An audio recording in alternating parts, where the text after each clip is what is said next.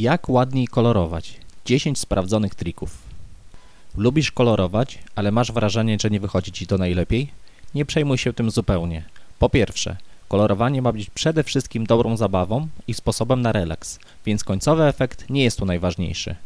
A po drugie, w tym podcaście zdradzimy Ci 10 sprawdzonych trików, w jaki sposób kolorować ładniej i z większym urozmaiceniem. Punkt pierwszy. Dobierz papier do techniki. Kredki, markery wodne, markery alkoholowe, akwarele. Każda z technik lubi inny rodzaj papieru.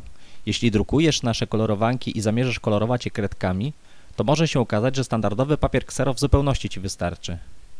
Jednak na pewno zwiększysz komfort swojej pracy, gdy użyjesz papieru grubszego, np. 120 g na metr kwadratowy.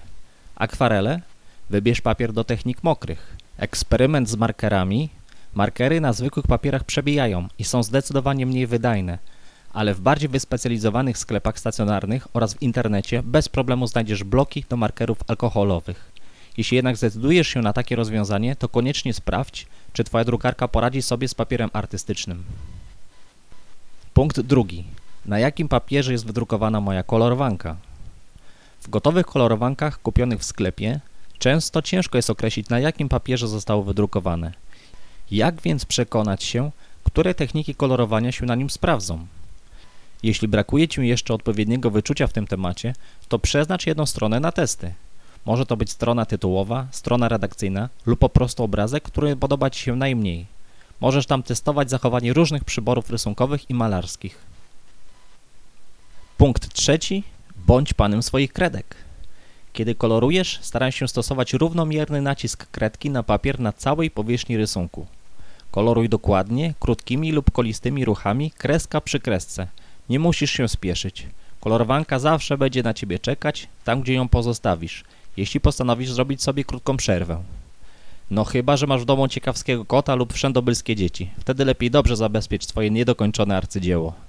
Drobne elementy potraktuj ostro zatemperowaną kredką. Za to duże powierzchnie można z powodzeniem kolorować lekko startym szpicem. Punkt czwarty. Eksperymentuj. Kredki lubią pracę warstwami i doskonale się do tego celu nadają. Co więcej, wcale nie musisz posiadać pełnej gamy kolorystycznej kredek danej marki. Na dobry początek wystarczający powinien być już komplet 24 kolorów dobrych jakościowo kredek. Samodzielnie mieszając barwy, nakładając warstwa na warstwę, z upływem czasu nauczysz się uzyskiwać nowe odcienie. Świetnie do tego celu nadał się także wspomniana wcześniej strona testowa. Z czasem, gdy Twój budżet na kolorowanie się powiększy, możesz dokupić brakujące kolory w sklepach artystycznych, gdzie często kredki sprzedawane są na sztuki. Punkt piąty. Kontur to tylko sugestia.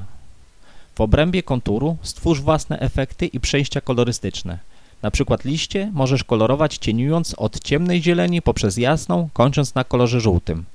Na koniec możesz dodać drobniutkie żyłki. Do kolorowania futra zwierząt możesz użyć krótkich pociągnięć kreski w kierunku, w jakim to futro się układa.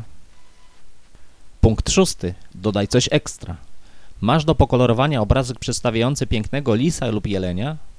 W tle narysuj las. Na pokolorowanie czeka dostojna syrena? W tle dorysuj dno morza. Nieba na Twoim obrazku nie ma chmur? Dorysuj je. A co zrobić, kiedy zupełnie brakuje Ci pomysłu na ciekawe tło? Może dobrze będzie pasował efekt galaksy, ombre albo buka. Punkt siódmy. Zaplanuj kolorystykę. Zaprzyjaźnij się z kołem barw.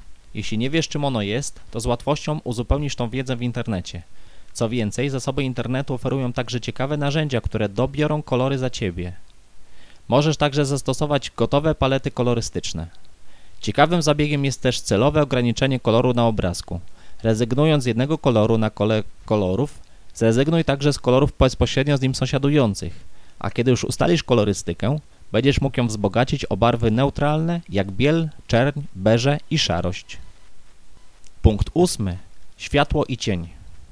Zaplanuj rozłożenie światła i cienia na obrazku. Wyobraź sobie, jak światło pada na twarz postaci, którą kolorujesz, i elementy wypukłe zapełni jaśniejszymi tonami. Jeżeli na obrazku nie ma widocznego źródła światła, wymyśl je samodzielnie. Punkt dziewiąty. Mieszaj techniki i materiały. Świadome mieszanie materiałów i technik może przynieść wspaniałe efekty. Co więcej, kreowanie własnych technik i efektów przynosi mnóstwo satysfakcji. Dla przykładu, do stworzenia tła możesz użyć cienkiej warstwy farb pastelowych. Następnie możesz dodawać kolejne detale używając pisaków lub kredek. A na sam koniec możesz dodać obrazkowi szczyptę efektu glamour używając kolorowego konfetti. Punkt 10. Zapomnij wszystkie poprzednie rady i baw się dobrze. Tym razem ostatnia rada to rada najważniejsza.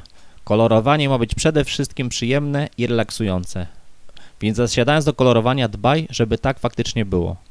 Znajdź swój ulubiony motyw i nie męcz się z obrazkami, których kolorowanie nie sprawia Ci satysfakcji.